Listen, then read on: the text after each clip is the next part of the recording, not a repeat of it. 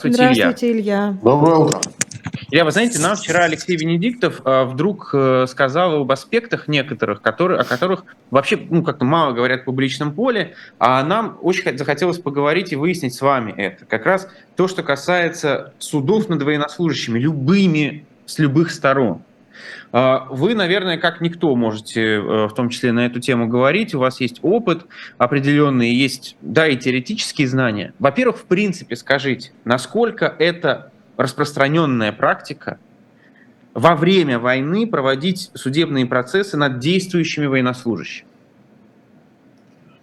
А ну, а на что мы ориентируемся?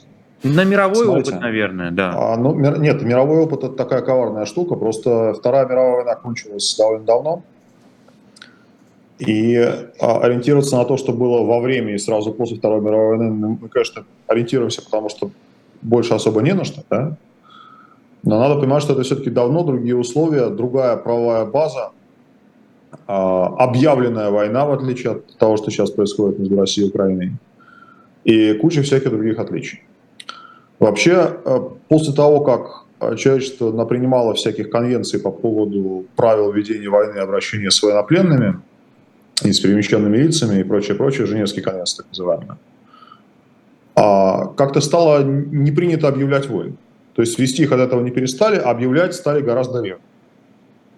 И если вы посмотрите, сколько с э, 40-х годов до настоящего времени вообще было случаев, когда государства, которые воевали друг с другом, при этом еще объявляли войну, то это можно пересчитать там буквально, ну не знаю, по одной руке, скорее всего, не хватит, но, но двух точно хватит. Воюют сейчас э, как-то бе- без церемоний, да? называют это вооруженным конфликтом, специальными операциями, и э, это, это совсем не то же самое. Да? Глупый вопрос. То есть это юридически, ну или как-то это А, влияет? Смотрите, значит, э, сложный вопрос, да. И, и- и вот я каждый раз себя э, уже набираю грудь дыхания, чтобы начать лекцию, а потом вспоминаю, что я не на лекции. Значит, вообще говоря, э, Женевские конвенции учитывают эту ситуацию, да, и они, они говорят о вооруженном конфликте.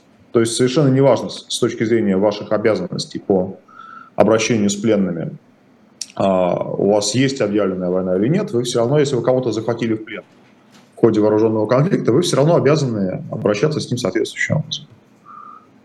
А, а с другой стороны, законодательство, в том числе российский уголовный кодекс, да, в том числе украинский уголовный кодекс, который от российского отличается, ну как, как двоюродный брат, наверное, да, потому что все равно отправная точка была 30 лет назад, Мгм. и хотя кодексы как бы и новые, да, но все равно не писались по советской кальке, все равно выглядят как примерно отливка с одной и той же модели они все равно ориентируются на то, что вот Великая Отечественная война, вот все эти военные преступления, это примерно как Нюрнберг. И вот этот вот зазор между тем, а, на что ориентировались люди, которые писали закон, держа в голове ту Вторую мировую войну, и тем, что происходит сейчас, он все равно есть. То приходится чем-то заполнять. Заполняют его по-разному. А, Например, когда в России судили ну, там, скажем, ту же самую Надежду Савченко, да, когда вы говорили о том, что у меня есть опыт, вы, наверное, имели в виду в первую очередь. Именно это, Да. конечно. А, а ее судили не как военного. Ее судили как гражданского человека, который вдруг э, захотел там пойти и убить каких-то тоже гражданских людей, журналистов.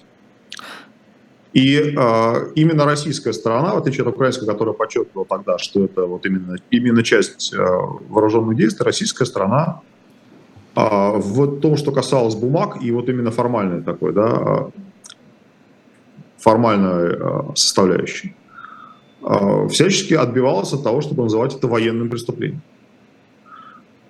А, То, что сейчас происходит в Украине, а, пока эти случаи общим числом, по-моему, две или три штуки, да, когда судили кого-то из российских военных по событиям, случившимся начиная с 24 февраля. А, Один такой случай, когда э, человек по имени Шишимарин, рядовой, по-моему, да, или, или кто-то там, типа рядовой, эфрейтор, я не помню, кто он, а, выполняя приказ своего а, старшего, выстрелил из автомата в мужчину и убил его просто. Ему сначала дали пожизненный срок, потом сократили до 15 лет. Тоже это была отдельная интрига, почему так. Да, понятно почему. Потому что в Украине, в отличие от России, другие, действуют другие правила помилования. И того, кто осужден на 15 лет, президент может помиловать, и он может стать частью обмена. А если он осужден пожизненно, этот приговор вступает в силу, то президент помиловать его просто так не может. Ему, если его милуют, то у него пожизненный срок меняется на 25-летний или 20-летний. И этот человек оказывается такой э, отличным поводом для России срывать любые переговоры об обмене, говоря, что вот вы же вот вы хотите нашего Шишимарина, а вы его нам не отдаете. Что никого не отдадите. А в отличие от России, которая может спокойно забить болт на все эти обмены, потому что по, по всем признакам похоже, что российским начальникам все равно, какое количество солдат у них находится в плену. А Украина так не может поступить. Поэтому, видимо, это соображение тоже повлияло на то, что апелляция как раз пожизненный срок Шишимарина заменила на 15 лет, что делает его, в принципе, доступным для обмена в любой момент. А второму танкисту ему дали, по-моему, 10 лет, который стрелял из, из танка по дому. Никого вроде бы не убил, да, но там есть понимание, что выстрелить просто так по жилому дому, не потому что по тебе оттуда стреляют, да, не потому что там для этого есть какие-то особые причины, а это военное преступление. И вот э, еще отдельный вопрос о том, что э, вообще вся эта война со стороны России это одно большое военное преступление, да, и это ответственность руководства и команды, и политиков, и чиновников. А есть еще а, вот как микрокосм и макрокосм. Макрокосм – это то, что одно большое преступление, микрокосм – это то, за что отвечает каждый отдельно взятый солдат с автоматом в руках, да, или за рулем танка, или там за пультом управления ракеты, за то, что делает он лично. И э, пока что все это идет на штуки. Потому что и командиров и того, и другого, то есть из тех людей, о которых мы говорили, их уже успели обменять до этого. Понятно, что их ответственность, по идее, больше того, кто отдает приказ преступный. Но их уже успели обменять, и их ответственность не, естественно, не стерлась от этого, да, но она оказалась такой подвешенной. Если эти люди, допустим, снова пойдут воевать и попадут в плен, да, никаких препятствий юридических, чтобы Украина их судила за то, что они сделали в свой предыдущий заход, на самом деле не существует. Если война закончится, и эти люди будут выданы Украине, или выданы, например, международному трибуналу, да, который будет этим заниматься, или, или просто окажется в такой ситуации, что какой-то суд, может быть, даже и российский, не будем ну, исключать такого варианта, что будут российские процессы над российскими военными преступниками. Потому что эти люди нарушают российский закон точно так же, как украинский. И точно так же международное право. А нет Такое никаких штуч, причин, почему, бывало, почему то, что эти да, люди были в плену и так далее, да, это, это вообще не, не, не закрывает вопрос. То есть такое тоже может быть. Я не слушал ваш, ваш вопрос. Я говорю, такое, такое было уже. бывало, да. да. Ну вот, а, ну и, конечно, отдельно вот эта влажная мечта про то, что Путин в Гаге, я не совсем понимаю. Гага вообще не, не, не, не очень удобное место, чтобы судить Путина. По разным причинам. Да? А, первое из которых это то, что за преступление, совершенное в Украине в первую очередь, да, по умолчанию, конечно, а, компетентна украинская юстиция. То есть для, наиболее подходящий суд для Путина – это украинский суд. А второе – это то, что э, вот все эти международные суды, что, что постоянно действующий вот этот, э, суд э, по уголовному праву Гааген, что создаваемый от хок трибунала, то есть там, да, типа какого-нибудь трибунала по Руанде, да, по бывшей Югославии.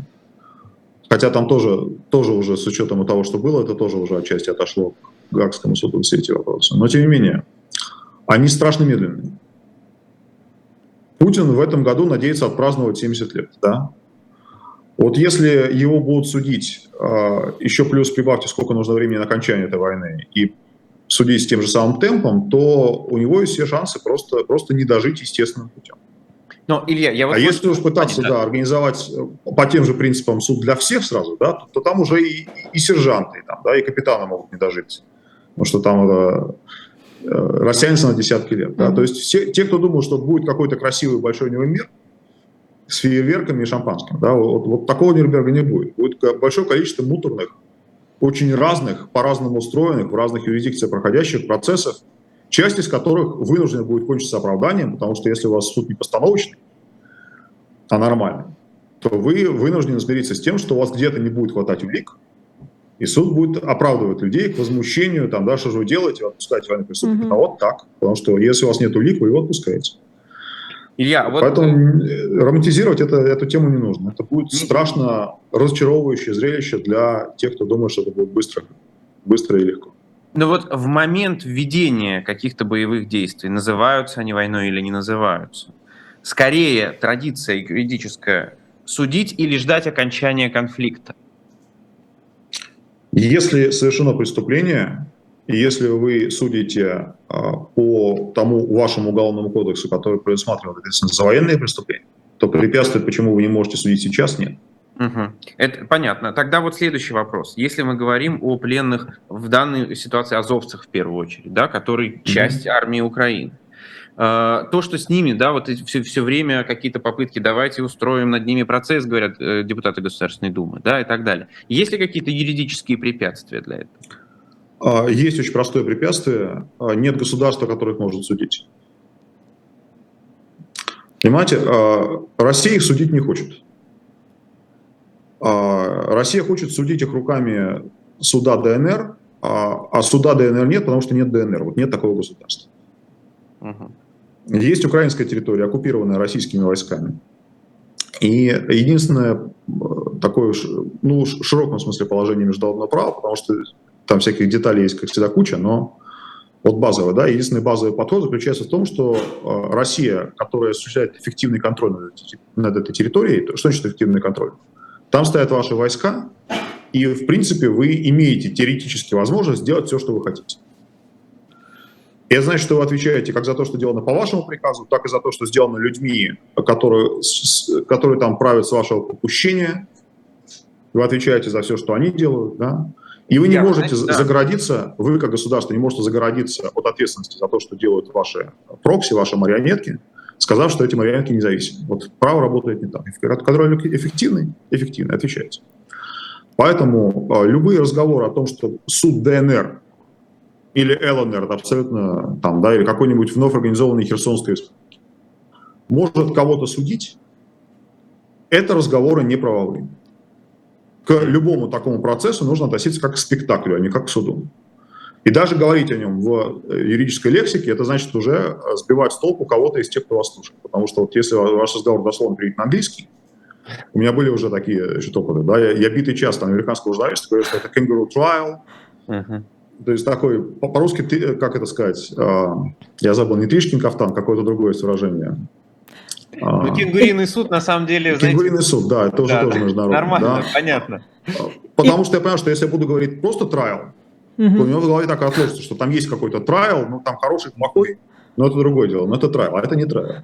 Илья, то есть я правильно понимаю, что это продолжение спектакля будет даже если э, в сентябре мы увидим какое-то представление э, в виде референдума? Вообще не имеет никакого угу. отношения к реальности. То есть референдумы нужны, а, потому что Путину очень понравилось, как у него прошел референдум в Крыму, и ему кажется, что эту тему можно повторить.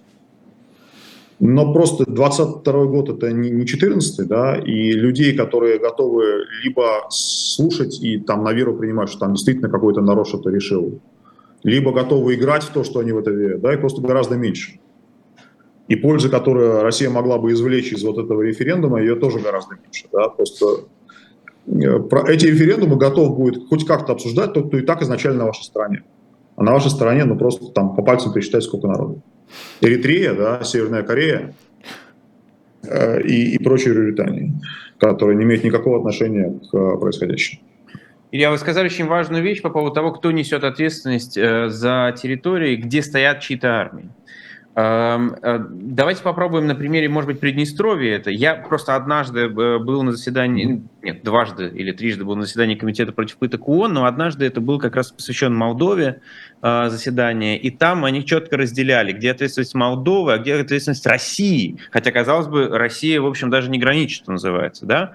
Но там часть преступлений, которые были там, пыточных преступлений, ну, связанных с пытками, точнее, да, были повешены в ответственность именно России, и Россия, кажется, даже в итоге платила э, за решение международных судов за эти преступления. Это так и вот, вот так будет работать? А, но это уже так работает. Если вы говорите о праве, да, то это уже так работает. Потому что право, оно существует и действует независимо от того, согласна с этим Россия сейчас в моменте, и, а, и, и как она на это реагирует. Да. То, что вы к чему ссылаетесь, это один из наиболее проработанных кейсов вот именно по поводу эффективного контроля. в частности, потому что он развивался в юрисдикции Европейского суда по правам человека. Потому что другие случаи, когда кто-то оккупирует чью-то территорию вот за последние 50 лет, да, они обычно происходили не в Европе. Это какая-нибудь Африка, это какая-нибудь Азия, да, даже уже не Латинская Америка. А вот так, чтобы какая-то одна страна оккупировала территорию другой и приходилось разбираться именно Европейскому суду правам человека с этим случаем, это именно Приднестровье. Этот кейс называется «Илашку и другие против России». И там а, была ситуация вот очень похожая на то, что сейчас Россия пытается сделать с азовцем. То есть там были как бы независимые власти Приднестровья, которые кого-то осудили к смертной казни, собственно, человека по имени Илашко. Назвали, объявили его террористом, присудили его к расстрелу, и России было сказано, что мы не знаем никаких властей Приднестровья. Войска там стоят ваши, ваши. Вы этим людям позволяете э, вести себя вот так? Вы позволяете им править? Они при вашей поддержке правят? Да, при вашей. Мы считаем, что это действие России, сказал суд, и этот принцип, в принципе, так и остался. Он, он так и действует. Поэтому да, э, когда вам э, какой-нибудь российский депутат говорит про, про суд Донецкой Народной Республики, а, но вы должны понимать, что, что нет такого суда, нет такой республики, а есть этот депутат, который, как российский депутат, отвечает за в том числе и это. Илья, но раньше Россия была членом Европейского э, совета по правам человека, а теперь mm-hmm. нет. Значит ли это, что меньше теперь механизмов э, юридического влияния на, и, ну, на какие-то такие э, процессы решений? А, да их раньше Они было остались вообще хоть какие-то, да. Их раньше было небогатым. А, понятно, что Россия давно уже забросила чепчик за мельницу, что называется, да, то есть перестала а, думать о том, хорошо или плохо выглядят ее действия с точки зрения именно права, что не отменяет право никак. Да, обязанности России все равно остались, и права Украины остались тем же самым. А просто и тогда, когда Россия вот эти штуки исполняла, да, вот эти все решения исполняла, это было не столько в правой, сколько в политической плоскости.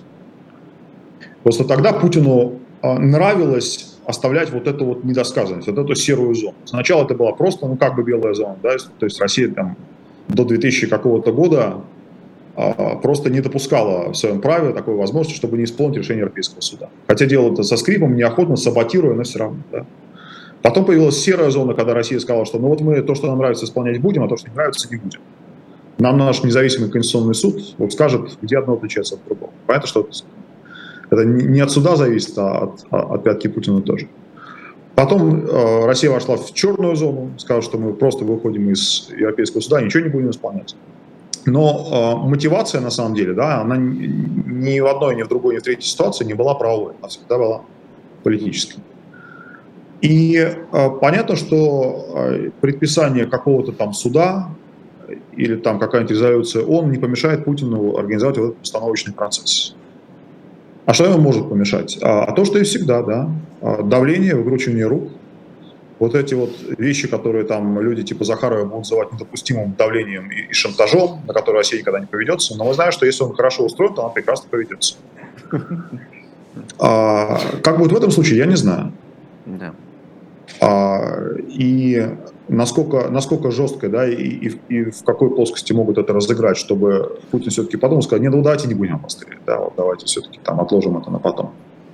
Я не знаю, есть ли вообще сейчас такая ситуация. Он уже тоже в отчаянном положении. Вы должны понимать, что Путин на самом деле в отчаянном положении. Он хорохорится, он делает вид, что у него все хорошо, у него там все идет по плану, уже полгода идет по плану, да. И он понимает, что ни хрена у него не идет по плану, и что на самом деле с каждым днем и с каждым месяцем у него э, вариантов маневра становится все меньше и меньше. Поэтому как он себя будет вести в этой ситуации, и что там ему его все советчики будут говорить, да, там же тоже надо понимать, что интересы Путина это одно, интересы его советчика это другое. Но они все, по крайней мере, ваши коллеги. А, они все выпускники нет, юрфака, Ленинградского. Нет. Там, там, Тамбовский Волком, коллега. Тамбовский волком коллега этим юристам. А, ну, я о чем хотел сказать, да, что если что если вы человек, которого поставили отвечать за эти процессы, вот, допустим, за референдум, да, я тоже вчера вот вашим коллегам говорил, в каком-то другом интервью. А, но смотрите, какой у вас расклад. Допустим, вы понимаете, что референдум все равно получается косой и кривой, да, что вас туда придет полторы коллеги, что никого в этом не убедите. И если вы посоветуете Путину, а давайте все равно, скажем, что мы его провели, там, да, неважно как, А, потому что нам же все равно никто не поверит, да, но вот так мы все равно скажем, что поверили.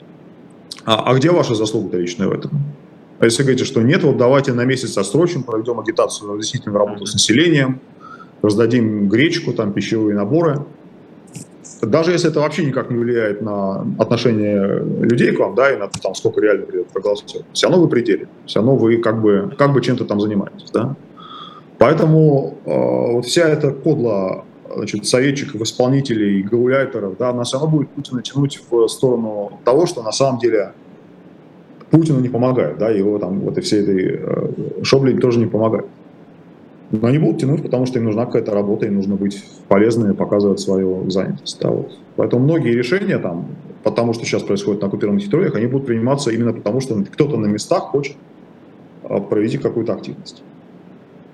Мы Спасибо это видели большое. уже много раз и будем, видимо, видеть. Да, спасибо. Спасибо большое. Да, Спасибо. э, стало понятнее, стало понятнее, как это, как это организовано. Спасибо, до свидания.